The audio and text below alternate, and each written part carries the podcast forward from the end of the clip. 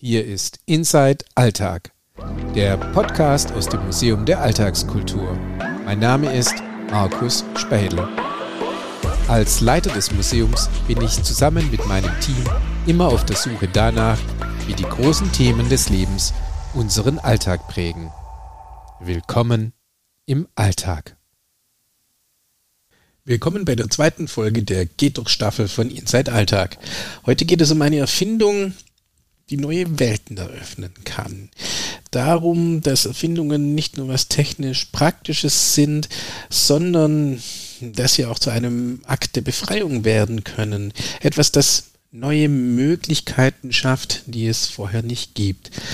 Es handelt aber auch davon, wie die Bedürfnisse einer Community formuliert und aufgegriffen werden und in etwas Neues umgesetzt werden und wie bei der Person, die das Ganze umsetzt, es darum geht, einen persönlichen Anspruch umzusetzen an das, was man in seinem Leben schaffen will. Es geht heute um genderneutrale bzw. genderaffirmative Unterwäsche. Bei mir ist heute Isa Merten zu Gast. Isa Merten ist Gründungsperson von Underwear und Underwear stellt besondere Wäsche her, Wäsche, die wir bei uns in der Ausstellung zeigen. Underwear-Wäsche ist genderneutral bzw. genderaffirmativ. Und ich sage jetzt erstmal Hallo Isa und Isa, was bedeutet eigentlich genderneutral und genderaffirmative Wäsche? Hallo Markus, also erstmal nochmal vielen Dank für die Einladung. Ich freue mich sehr auch, dass unsere Sachen Teil eurer Ausstellung sind. Ähm, ich glaube, diese komplexen Begriffe genderneutral, genderaffirmativ werden sich wahrscheinlich im Laufe des Interviews noch weiter klären, aber so ganz grob gesagt, genderneutral beschreibt eigentlich, ähm, wenn man davon ausgeht, dass wir in einer binär geschlechtlichen Welt leben, also Frau und Mann bedeutet halt die binären Geschlechter, das ähm, neutral einfach beschreibt, dass die Sachen nicht auf Geschlechter produziert sind, sondern frei davon. Also dass einfach ein T-Shirt ein T-Shirt ist und jedem Körper passen könnte, beziehungsweise nach den Körpereigenschaften beschrieben wird und nicht, das ist ein T-Shirt für Frauen, das ist ein T-Shirt für Männer. Und ähm, genderaffirmativ, ähm, ja, das, also, das ist ein bisschen komplex und das wird sich, wie gesagt, noch weiter im Verlauf klären, aber genderaffirmativ bedeutet eigentlich geschlechtsbejahend. Also da geht es ähm, vor allem um Transgeschlechtlichkeit, es geht um Kleidungsstücke, die das eigene Geschlechtsempfinden auch nochmal bestärken können. Also ja, es geht viel um Körper und um wie sich Menschen im eigenen Körper fühlen und wie Kleidung dazu beitragen kann. Ja, ich finde es tatsächlich spannend, wenn ich bei uns Führungen mache und ich bringe alle Führungen an, an dieser Unterwäsche vorbei, die auf Schaufensterpuppen aufgezogen ist. Und im ersten Moment merken die BesucherInnen, beziehungsweise die, die bei der Führung vorbei sind, merken überhaupt gar nicht, um was es da geht. Die sehen dort einfach erstmal Unterwäsche und dann fange ich an zu erklären, dass es da eigentlich um mehr geht, dass das eine bestimmte Bedeutung und, und Wichtigkeit hat, beziehungsweise diese Wäsche ja im Endeffekt eine Funktion hat. Und für mich ist in dem Moment immer fällt der Groschen, wenn ich versuche, den Leuten klarzumachen, dass es darum geht, sich in einer Kleidung auch wohl und zu Hause zu fühlen. Ist es etwas, was man in die Richtung beschreiben kann? Im Prinzip ja. Also ich habe das auch schon so beschrieben, dass die Kleidung eben für die Körper gemacht ist und für die Menschen, nicht andersrum. Und oft ist es ja so, dass wir in einen Laden gehen, dann müssen wir uns entscheiden, gehe ich in die Frauen- oder Männerabteilung und dann äh, suche ich Sachen aus. Dann muss ich mich auch noch zwischen der Größe entscheiden oder im besten Fall weiß ich sie, aber die sind ja, die variieren ja auch total von Laden zu Laden und dann musst du dich quasi an die Kleidung anpassen. Und wir versuchen das so ein bisschen andersrum zu machen, dass du in der Produktbeschreibung siehst, das könnte mir passen, das, das ähm, erfüllt den Zweck, den ich eigentlich möchte von Kleidung. Mhm. Wir stellen das bei uns äh, sehr stark in Zusammenhang mit Regeln des Marktes, dass genderaffirmative Wäsche ein zu kleiner Markt ist und deswegen große Unternehmen kein Interesse daran haben, darin Geld zu investieren. Ist es jenseits von so einer Marktlogik? Gibt es da noch andere Motivationen, dass es eben nur so kleine Hersteller wie euch gibt, die genderaffirmative Wäsche produzieren? Oder ist es tatsächlich nur eine Marktfrage? Also tatsächlich ist es so, dass wir ja als Unternehmen das einzige in Deutschland sind, das genderaffirmative Unterwäsche herstellt. Was genau das äh, an Produkten bedeutet, erklären wir später nochmal. Aber auf den Markt bezogen gibt es wahrscheinlich erste Ansätze im Bereich Unisex, was man vielleicht etwas mit genderneutral gleichsetzen könnte, weil das ist, ist ja auch nicht auf einzelne Geschlechter bezogen. Allerdings finde ich Unisex oft sehr vereinfacht, weil es oft große farbneutrale Sachen sind, die einfach sein sollen, die einfach jedem passen sollen. Unsere Sachen fokussieren sich allerdings auf verschiedene Personen. Und das führt dazu, dass wir eigentlich eine Bandbreite an ganz vielen Sachen bräuchten. Und das ist auch nicht immer wirtschaftlich, vor allem für kleine Unternehmen. Also wenn jetzt jede individuelle Person eine einzelne Klamotte bräuchte, damit kann man keine großen Stückzahlen herstellen. Das ist nicht wirklich wirtschaftlich. Und ich glaube, auch aus dem Grund stürzen sich große Unternehmen jetzt nicht auf genderneutrale oder affirmative Unterwäsche. Aber wie kleinteilig könnt ihr da werden? Ich denke, wir haben da oder sind noch dabei, ein Mittelmaß zu finden. Also im Prinzip geht es ja schon darum, dass unsere Wäsche auch eine gewisse Wirkung erzielen soll. Also manche Sachen haben eine komprimierende Wirkung für Genitalien oder sekundäre Geschlechtskörperteile. Andere sollen optische Geschlechtsteile, Körperteile hinzufügen. Und da können wir ja schon einen Querschnitt finden aus den Sachen bekommt ihr dann entsprechend auch nochmal mehr Anfragen, die dann noch andere Formen, andere Wünsche haben wie das, was ihr standardmäßig zur Verfügung stellt, anbietet? Ja, auf jeden Fall. Also im Prinzip nochmal zum Verständnis, dass wir uns ja generell nicht nach Geschlecht richten. Das heißt auch im Umkehrschluss, dass wir jetzt nicht für jede einzelne Geschlechtsidentität eine Sache kreieren müssen. Das wäre auch, das wäre nicht machbar und das ist auch, glaube ich, gar nicht der Ansatz und der Wunsch von Menschen, weil sie ja Funktionen, ich meine, Körper sind individuell, aber im Prinzip schon ähnlich. Deswegen ist die Bandbreite jetzt auch nicht unendlich. Natürlich bekommen wir aber auch regelmäßig Wünsche zu weiteren Produkten und das Label funktioniert eigentlich von Anfang an durch ganz viel Austausch mit queeren Communities und ähm, genau, also das Label ist auch tatsächlich so entstanden durch Umfragen, durch Kommunikation mit also meinem Freundeskreis auch und anderen Personen, die unterschiedliche Bedürfnisse haben. Wenn ich jetzt nur Sachen entwickelt hätte, die ich benötige, dann wäre das alles ziemlich limitiert. Und genau, also wir nehmen auch regelmäßig Wünsche an, versuchen das umzusetzen, wie es bei uns geht. Und wir sind auch immer offen für neue Vorschläge. Und ich würde mal sagen, dass 90 Prozent des Sortiments aus Wünschen von queeren Personen entstanden ist.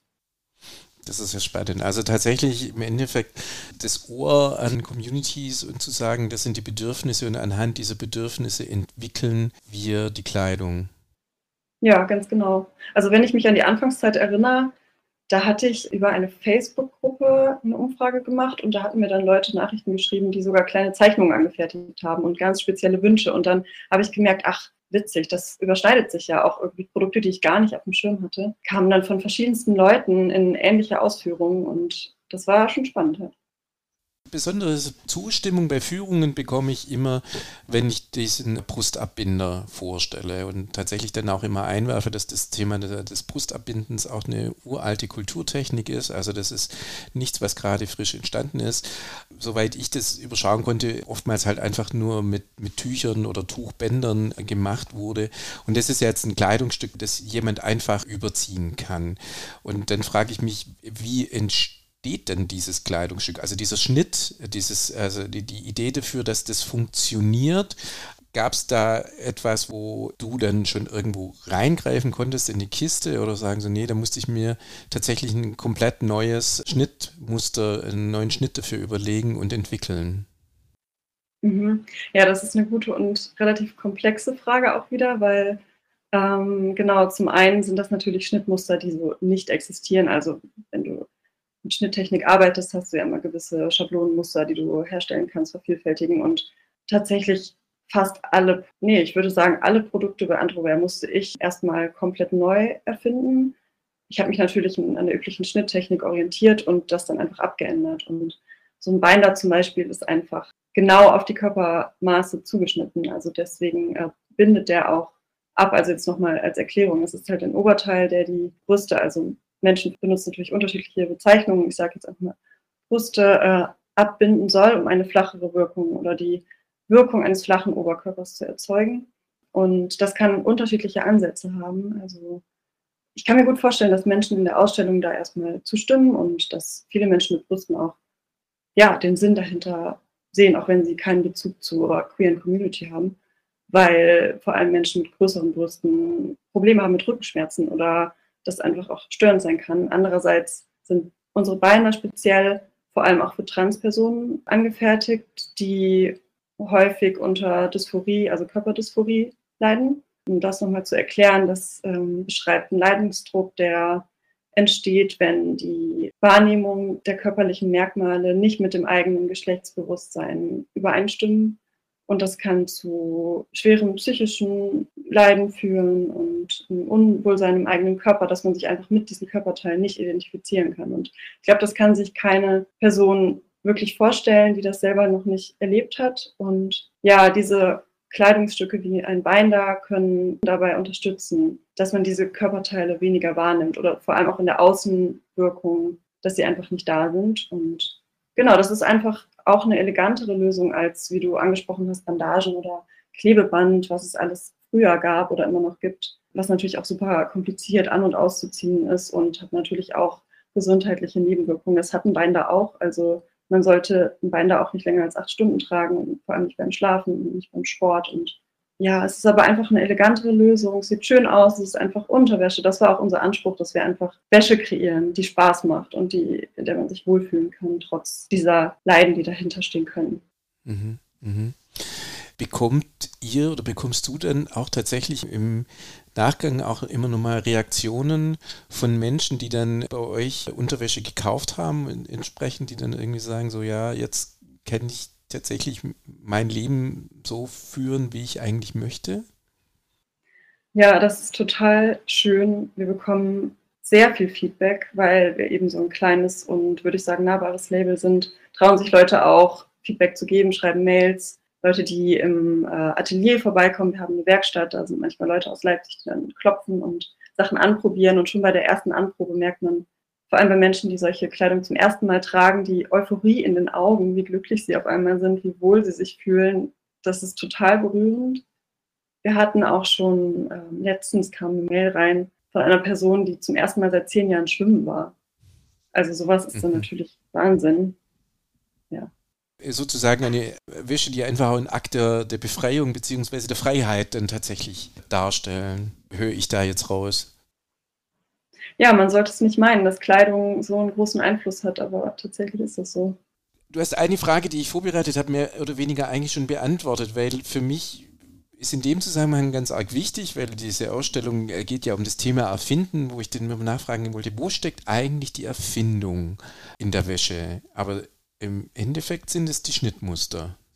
Ja, wenn du es auf eine praktische Ebene transportierst, dann sind es die Schnittmuster. Wenn ich es auf eine andere Ebene bringen würde, was wäre es dann? Naja, die Erfindung, also das ist, ich finde, das ist auch so ein bisschen die Problematik, die ich schon im Modedesign-Studium hatte, dass Mode ja zum Teil eine Kunst ist, weil es einfach was Gestalterisches ist und zum anderen aber ja auch immer einen Zweck erfüllen soll. Und deswegen ist es auf einer praktischen Ebene in den Schnittmustern eine Erfindung. Andererseits ist es ja auch einfach die Umsetzung von Wünschen oder Bedürfnissen von Menschen. Also ich weiß nicht, ob man das jetzt direkt als Erfindung dann ansehen kann, wenn einfach Wünsche umgesetzt wurden. Ja, die Idee, die dahinter steckt, ist es ja dann eigentlich, oder? Also diese Möglichkeitsräume, die durch diese Wäsche dann geschaffen werden, die halt vorher nicht da sind. Ja, genau. Also sagen wir mal, es ist eine praktische Lösung und gleichzeitig kann es ja auch Leute nochmal überhaupt dahin bringen, sich anders auszudrücken. Das ist ja auch das Schöne daran. Mhm. Das war das, was ich meinte mit Möglichkeitsräumen, indem solche Räume, glaube ich, erstmal geöffnet werden. Gibt es überhaupt dann auch erst Menschen, die sich dann überhaupt trauen, diesen Raum zu betreten, weil sie vorher ja gar nicht gedacht hätten, dass das überhaupt zu, zu ihren Auswahloptionen sozusagen gehört. Also ist äh, vielleicht die Erfindung die, der Schlüssel, der diese Tür öffnet. Das ist eine gute Frage. Das ist halt, ähm, wir haben ja keinen physischen Laden, deswegen kriege ich das immer gar nicht so mit. Das wäre vielleicht auch eine Frage, wie das bei euch in der Ausstellung so passiert, ob es da vielleicht auch Menschen gab, die sich da selber irgendwie wiedergefunden haben. Ich habe schon das Gefühl, dass wir uns noch ziemlich, und da gibt es auf jeden Fall auch viel Spielraum, ziemlich in einer demografischen Blase befinden mit dem Label. Ähm, es liegt daran, dass wir nicht viel Außenwerbung schalten, dass wir ja einfach irgendwie in dieser queeren Blase sind und kann ich gar nicht genau sagen, wie viele Leute da vielleicht vorher schon out waren und wie viele sich vielleicht dadurch auch gefunden haben auf einer geschlechtlichen Ebene. Mhm. Aber das ist ein spannendes Feld, also weil ähm, tatsächlich auch heute wurde ich äh, bei einer Führung von jemand angesprochen und hat gesagt, ja, aber äh, wird es denn unten jetzt im Gästebuch kommentiert? Wurde ich gefragt. Ja, und wir haben, seitdem wir genderneutrale Sprache eingeführt haben, haben wir eine Zeit lang ganz sicher Kommentare immer drin gehabt, wo sich Leute über Sternchen oder ähnliches beschwert haben. Tatsächlich ist die Underwear-Wäsche bisher noch kein einziges Mal irgendwie kommentiert worden im Gästebuch, also in keine Richtung. Aber tatsächlich war das, was mir im Kopf umging, erlebt ihr Anfeindungen in irgendeiner Art und Weise? Mhm. Das, also das ist erstmal spannend, dass da in dem Gästebuch noch keine Reaktionen kamen. Vielleicht auch einfach aus dem Grund, dass, also würde ich vermuten, dass vielleicht ein Thema ist, wo Menschen noch gar keine Berührung zu hatten und dann erstmal überfordert sind und so das Gender-Sternchen ja schon auch in der breiteren Masse mittlerweile angekommen ist. Also dadurch, dass wir halt in dieser queeren Bubble immer noch existieren, das merkt man ja auch durch soziale Medien und Kommentare und wer da so antwortet, hatten wir bis jetzt glücklicherweise noch keine Anfeindungen. Das ist jetzt schwierig, das als Anfeindung zu verknüpfen. Aber die kritischsten Stimmen, die wir bis jetzt bekommen haben, kamen aus der eigenen Community. Also, mhm. dass es so war, wie, dass die Menschen natürlich auch einen riesen Anspruch an uns setzen, dass wir jetzt alles lösen sollen, dass wir die ganze Geschlechterproblematik auflösen sollen und gleichzeitig noch Problematiken mit Kapitalismus. Das können wir natürlich nicht als einzelnes Unternehmen. Mhm. Das kann ich mir vorstellen, wenn ein Unternehmen das erste ist, das sich irgendwo da bewegt, dass natürlich da alle Wünsche und Erfüllungen oder Erfüllungswünsche dann irgendwie reingesteckt werden, bis hin zu dem, dass ihr dann wahrscheinlich auch nur ganz idealistisch arbeiten sollt und eigentlich damit auch nur nicht mehr Geld verdienen sollt. Also das, das kann ich mir vorstellen, das ist so eine Problematik, die, glaube ich, da gerne immer wieder auftaucht. Aber ich glaube, ich würde das unterstreichen, war auch, was du am Anfang gesagt hast, dass die Berührungspunkte dahin, von vielen gar nicht existieren und da sind. Ich kann mich erinnern, dass ich jemand von der Presse durchgeführt habe und habe auch lang und breit die Wäsche erklärt und welche Bedeutung die hat und nickt mir die ganze Zeit zu und guckt mich zum Schluss an und sagt, wollen Sie mich verarschen? Und, und ich habe gesagt, nein, das ist, also, das, das ist real, das ist real, wie Menschen leben und um was es geht.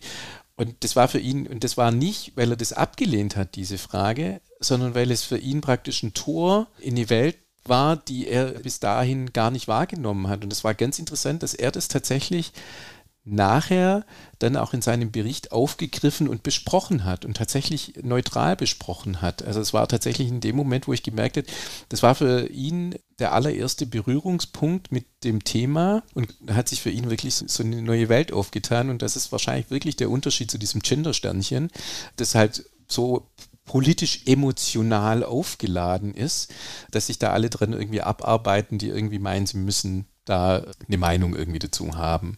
Und tatsächlich bei der Wäsche, weil da ganz viel eben auch über Bedürfnisse sprechen können. Wir sprechen sonst in der Ausstellung bei Erfindungen auch ganz viel eben über Bedürfnisse, die befriedigt werden durch Erfindungen. Wird es für andere, wird es für viele dann tatsächlich in dem Moment erstmal zugänglich und, und wird nochmal auf eine andere Art und Weise verstanden. Also dass das keine extra Wurst für irgendjemand ist, sondern dass es tatsächlich darum geht, ein tieferes inneres Bedürfnis zu befriedigen. Mhm. Ja, da muss ich euch aber auch mal ein Kompliment aussprechen, dass ihr euch auch Thematiken annehmt, die jetzt nicht der breiten Masse der BesucherInnen vielleicht ganz zugänglich sind. Und wenn ich sage, dass wir immer noch so in dieser einen Blase existieren, dann finde ich das gleichzeitig aber auch wahnsinnig toll, wenn das so ein bisschen rauskommt, weil also zum Beispiel mein persönlicher Anspruch ist jetzt nicht, Menschen aufzuklären. Mein persönlicher Anspruch mit dem Label ist, das für die Menschen zu machen, die das brauchen. Und gleichzeitig finde ich es aber natürlich super toll, wenn das auf eine positive Art an andere Menschen herangetragen wird. Ja, uns ist das total wichtig. Das ist der Ansatz dieses Museums zu sagen, wir versuchen irgendwie diverse Gesellschaft tatsächlich irgendwie abzubilden und tatsächlich auch diverse Gesellschaft zu sammeln, weil das äh, wurde über viele Zeit halt nicht gemacht bei uns. Und wenn man irgendwie diese Gesellschaft heute verstehen will, dann muss ich sie in einer möglichst großen Breite tatsächlich auch in, in, in der Sammlung haben, beziehungsweise dann auch in der Ausstellung zeigen. Und was dabei selber angetrieben hat, jetzt war tatsächlich auch dieses Thema dieser Wäsche reinzubringen in einem Kontext, in dem es eben nicht um Geschlecht geht. Ja, sondern es geht eigentlich um Erfindungen und welche Bedeutung haben Erfindungen. Und damit eigentlich nicht, wie soll ich sagen, eine, Aufklärungsausstellung über Geschlecht zu machen und Geschlechteridentität, sondern eigentlich eine Ausstellung machen über Erfindungen und zu schauen, wie sieht es denn in verschiedenen gesellschaftlichen Feldern eigentlich aus und was bedeutet das dort eigentlich und wer wird übersehen, wenn es darum geht. Also welche Bedürfnisse werden befriedigt und wessen Bedürfnisse werden nicht befriedigt. Und dadurch bekommt dieses Thema halt einen ganz anderen Fokus und ist das, was ich selber eigentlich ganz gerne an dem Punkt habe, das so mal zu lösen und nicht über Geschlecht und Geschlechtsidentität vorrangig zu reden. Mhm. Das finde ich aber auch spannend, weil das einfach so hinzustellen als hier, das gibt es auch. Das ist ja auch an sich ein radikaler Akt und da hätte ich schon auch mehr mit mehr Backlash gerechnet, auf jeden Fall. Ja. Die Leute regen sich mehr über den Open Bike Sensor auf, der daneben steht, der den Abstand von Autos misst, die Fahrräder überholen. Da bin ich schon in deutlich, schon in deutlich aggressivere Diskussionen verstrickt worden. Das ist tatsächlich, das ist tatsächlich, es ist tatsächlich, äh, dass wenn, wenn ich dort über, über diese genderaffirmative Wäsche rede, dass tatsächlich in der Regel die Leute einfach erstmal erstaunt sind. Wie gesagt, es ist einfach für, für viele, für die meisten einfach ein neues Feld. natürlich, je jünger das Publikum wird, umso mehr Vorwissen ist einfach schon da und, und zum Teil einfach auch Verständnis da. Und das macht tatsächlich den Unterschied aus. Ich würde aber gern jetzt nochmal, bei uns geht es in der Ausstellung nicht nur um Erfindungen, sondern es geht auch um das Erfinden. Und tatsächlich, das würde mich interessieren, wie gestaltet ihr bei euch im Unternehmen dann einen kreativen Prozess? Wie funktioniert das? Also wie äh, entwickelt ihr Neues? Also nochmal zum Hintergrund des Unternehmens. Ich glaube, das wirkt nach außen immer so relativ groß, auch durch die Website und professionalisiert. Wir sind tatsächlich nur vier Menschen im Unternehmen. Ich habe damit alleine angefangen vor zwei Jahren und mittlerweile sind wir zu viert. Das sind zwei NäherInnen und ähm, dann bin ich und ich behalte so den Überblick und dann gibt es noch eine Person, die die ganze Öffentlichkeitsarbeit macht.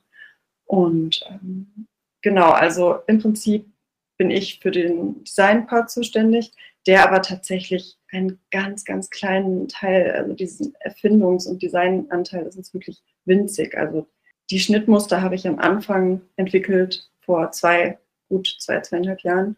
Und die stehen seitdem. Ich ändere dann mal was ab. Ich bestelle dann mal einen neuen Stoff. Also das ist dann so die Varianz oder äh, der Schnitt wird ein bisschen abgeändert, genau. Aber so großartig Design und das ist aber auch etwas, was man auch im Modedesign häufig hat. Es geht ja viel um auch Kopieren und wieder vervielfältigen so richtig viel kreativer Prozess ist dahinter eigentlich gar nicht, so wie es immer nach außen wirkt. Also generell im Modedesign jetzt nicht nur bei uns. Aber wenn jetzt irgendwelche Anforderungen kommen an die Wäsche, die, die sie bisher nicht erfüllt, wenn du sagst, okay, das ist etwas, wo ich sage, da versuche ich was äh, dran zu ändern, wie gehst du dann in so eine Aufgabe dann tatsächlich ran, zu sagen, okay, wie, wie löse ich dieses Problem, um da das Wäschestück jetzt nochmal anzupassen, so dass es für die Person funktioniert. Ah ja, genau. Also das ist eben ähm, im Prinzip auch unser Vorteil, weil wir sehr handwerklich arbeiten. Also ich lege persönlich viel Wert auf Handwerk und dadurch, dass wir einen Großteil selber vor Ort in Leipzig nähen, ähm, haben wir auch die Möglichkeit, Sachen nochmal anzupassen und die Schnitte stehen natürlich so, wie sie sind. Ich kann da ein bisschen was verändern und dann wird das aber auch auf eine große Stückzahl produziert. Dann gibt es aber die Möglichkeit, zum Beispiel ein Gummiband, also ein Gummiband unter der Brust oder an der Hüfte, das äh, gibt ja auch nochmal viel Halt. Das kann man auf die eigenen Maße anpassen, weil Proportionen ja super unterschiedlich sind. Also das wird dann einfach im Nachgang angefügt und da können sich Menschen tatsächlich auch im Online-Shop ihre persönlichen Maße wünschen. Genau, halt auf die Größe zugeschnitten. Das ist dann so sozusagen Teilmaßanfertigung. Okay. Und wo siehst du, wie das weitergeht mit Andrew Ware? Werdet ihr immer größer Produziert ihr immer mehr? Sucht ihr ja, andere, andere Bekleidungsstücke? Also tatsächlich, wo siehst du selber, wie sich das entwickelt? Also im Moment ist der Fokus vor allem, ähm, weil wir ja auch, wie gesagt, ein kleines Unternehmen sind und kein sozusagen Start-up ähm, und gleichzeitig auch in einer demografischen Zielgruppe sind, die jetzt nicht am Kaufausgabe stärksten ist und dann auch wieder dieser Anspruch kommt, dass wir ja, wie gesagt, Kapitalismusproblematiken lösen sollen und dann heißt es, wir sind zu teuer und das, da muss man so ein bisschen die Waage finden, den eigenen ethischen Anspruch manchmal leider auch ein bisschen zurückzuschrauben, die Sachen dann doch ein bisschen teurer zu machen, um sich einfach bezahlen zu können, um sich halten zu können. Das ist auf jeden Fall ein Prozess im Moment. Daher haben wir gerade keinen riesigen Spielraum an nochmal neue Sachen mit hinzunehmen, weil pro neues Teil wird es einfach unwirtschaftlicher.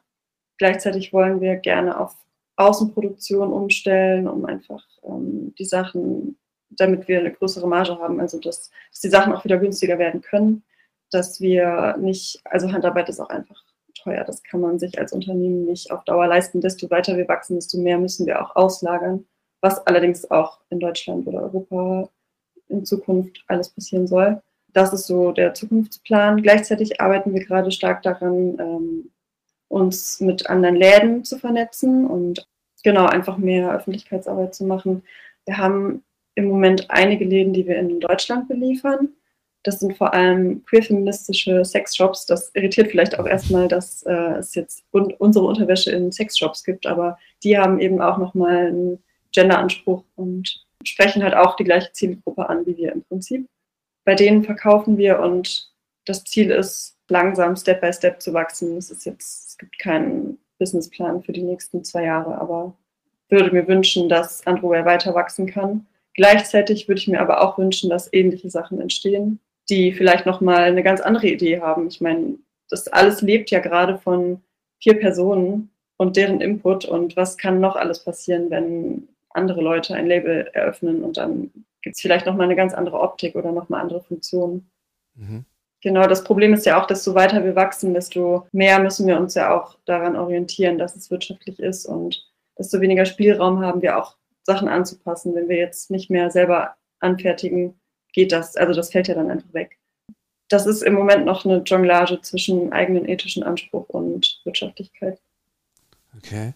Und was würdest du sagen, war für dich so die steilste Lernkurve in, ich meine, es gehört ja unternehmerischer Mut dazu, äh, du musstest ja auch in dieses kalte Wasser springen, zu sagen, ich fange jetzt an, tatsächlich zu produzieren und versuche da damit irgendwie Geld äh, zu verdienen. Hm. Ähm, ich glaube, das ist aber super, super persönlich, super individuell, dadurch, dass ich damit tatsächlich ohne vorherigen Plan angefangen habe. Das war nicht mein langfristiges Ziel, ein Label zu gründen. Tatsächlich im Gegenteil. Ich habe das angefangen aus Eigenbedarf und aus äh, Bedarf von befreundeten Personen. Kam das so Step by Step und ich habe erstmal ausprobiert, wird das überhaupt gekauft auf Märkten? Ähm, wie ist der Zuspruch? Das ging dann alles super schnell, dass ich gemerkt habe, ja, es gibt sehr viel Zuspruch. Die Problematik, die ich am Anfang hatte, war tatsächlich das, was ich schon mal angeschnitten hatte, mich selber und das, damit auch das Label fair zu bezahlen. Und in dieser Community oder diesen Communities, die jetzt nicht die ähm, geldstärksten sind, auch trotzdem einen fairen Lohn zu verlangen und faire Preise zu verlangen. Das hätte ich auf jeden Fall anders machen sollen, weil dann hätten wir jetzt auch mehr Spielraum, mehr zu verwirklichen. Ja. Wie bist du denn eigentlich in, in, dieses ganze Thema in Gründen eines Modelabels denn reingerannt? Das, du hast schon ein bisschen angedeutet, das hängt ja auch mit deiner, mit deiner eigenen Berufsbiografie zusammen. Genau, ja. Also ich habe eigentlich schon mit 15 angefangen mit Nähen und das war schon immer meine Leidenschaft. Ich habe, glaube ich, als Kind schon gesagt, dass ich mal Modedesign studieren will und darauf habe ich dann auch so selber wohl immer hingearbeitet. Ich habe ganz viel gezeichnet und genäht und dann habe ich irgendwann auch äh, als Schneiderin gearbeitet und Modedesign studiert und in dieser Industrie beziehungsweise im Studium, aber gleichzeitig auch gemerkt, wo die Problematiken liegen, dass es einfach eine wahnsinnig umweltverschmutzende Industrie ist, die zweit umweltverschmutzendste Industrie der Welt und gleichzeitig auch, ja, die Arbeitsbedingungen furchtbar, Fast Fashion, der ganze Anspruch. Das war auf jeden Fall eine Problematik für mich. Ähm, Und tatsächlich finde ich es jetzt im Nachgang dann total schön, dass ich die Möglichkeit hatte, mich mit so einem kleinen Unternehmen selbstständig zu machen, was vielleicht solche Problematiken irgendwie ein bisschen zumindest aufbrechen kann. Das ganze Thema Geschlecht mal gar nicht zu, also außen vor, weil das ist ja sowieso komplett neu, was wir machen. Was motiviert dich und was treibt dich an, das zu tun? Also, das hat verschiedene Hintergründe. Zum einen natürlich mein, meine Liebe zum Handwerk, dass es mir einfach persönlich Spaß macht, Sachen zu kreieren. Der Vorteil, selbstständig zu sein, frei zu sein in dem, was ich erschaffe. Ähm, gleichzeitig natürlich auch der Community-Aspekt, dass es einem wahnsinnig viel zurückgibt. Der Austausch, das Strahlen in den Augen. Ja, auch wenn es nicht, also das kennen wahrscheinlich selbstständige Leute einfach. Es ist immer schwierig, es ist viel Verantwortung, auch gerade bei dem Thema, aber es gibt einem auch total viel zurück und das treibt mich natürlich auch an. Ähm, ja, und auch einfach das, wie ich finde, klein, auch kleinteilige Dinge, kleine Unternehmen trotzdem auch einen großen Einfluss haben können, weil dadurch orientiert sich vielleicht eine weitere Einzelperson daran, was Ähnliches zu machen. Wie schon gesagt, ich würde mir das total wünschen, wenn es davon mehr gäbe oder jetzt auch zu merken, wenn wir mit anderen Unternehmen zusammenarbeiten, wie Einzelhandel, die einen ähnlichen Anspruch haben auf lokal handgefertigte Sachen und die dann auch direkt bei uns beziehen können und sich gar nicht erst irgendwie ins Ausland wenden müssen. Das ist auch toll, dass es diesen Austausch gibt. Ich merke einfach, wie viel Spaß dieser Austausch macht, ja, mit mehr oder weniger Gleichgesinnten dass man merkt, dass es mittlerweile funktioniert, in der Industrie zu arbeiten, in diesem Bereich, der irgendwie einen ethischen Anspruch hat und gleichzeitig auch irgendwie ja im Kapitalismus funktionieren zu müssen und das zu teilen, das nicht alleine zu haben, das stärkt auch nochmal. Okay, aber das ist, das ist doch ein wunderbares Schlusswort. Tatsächlich.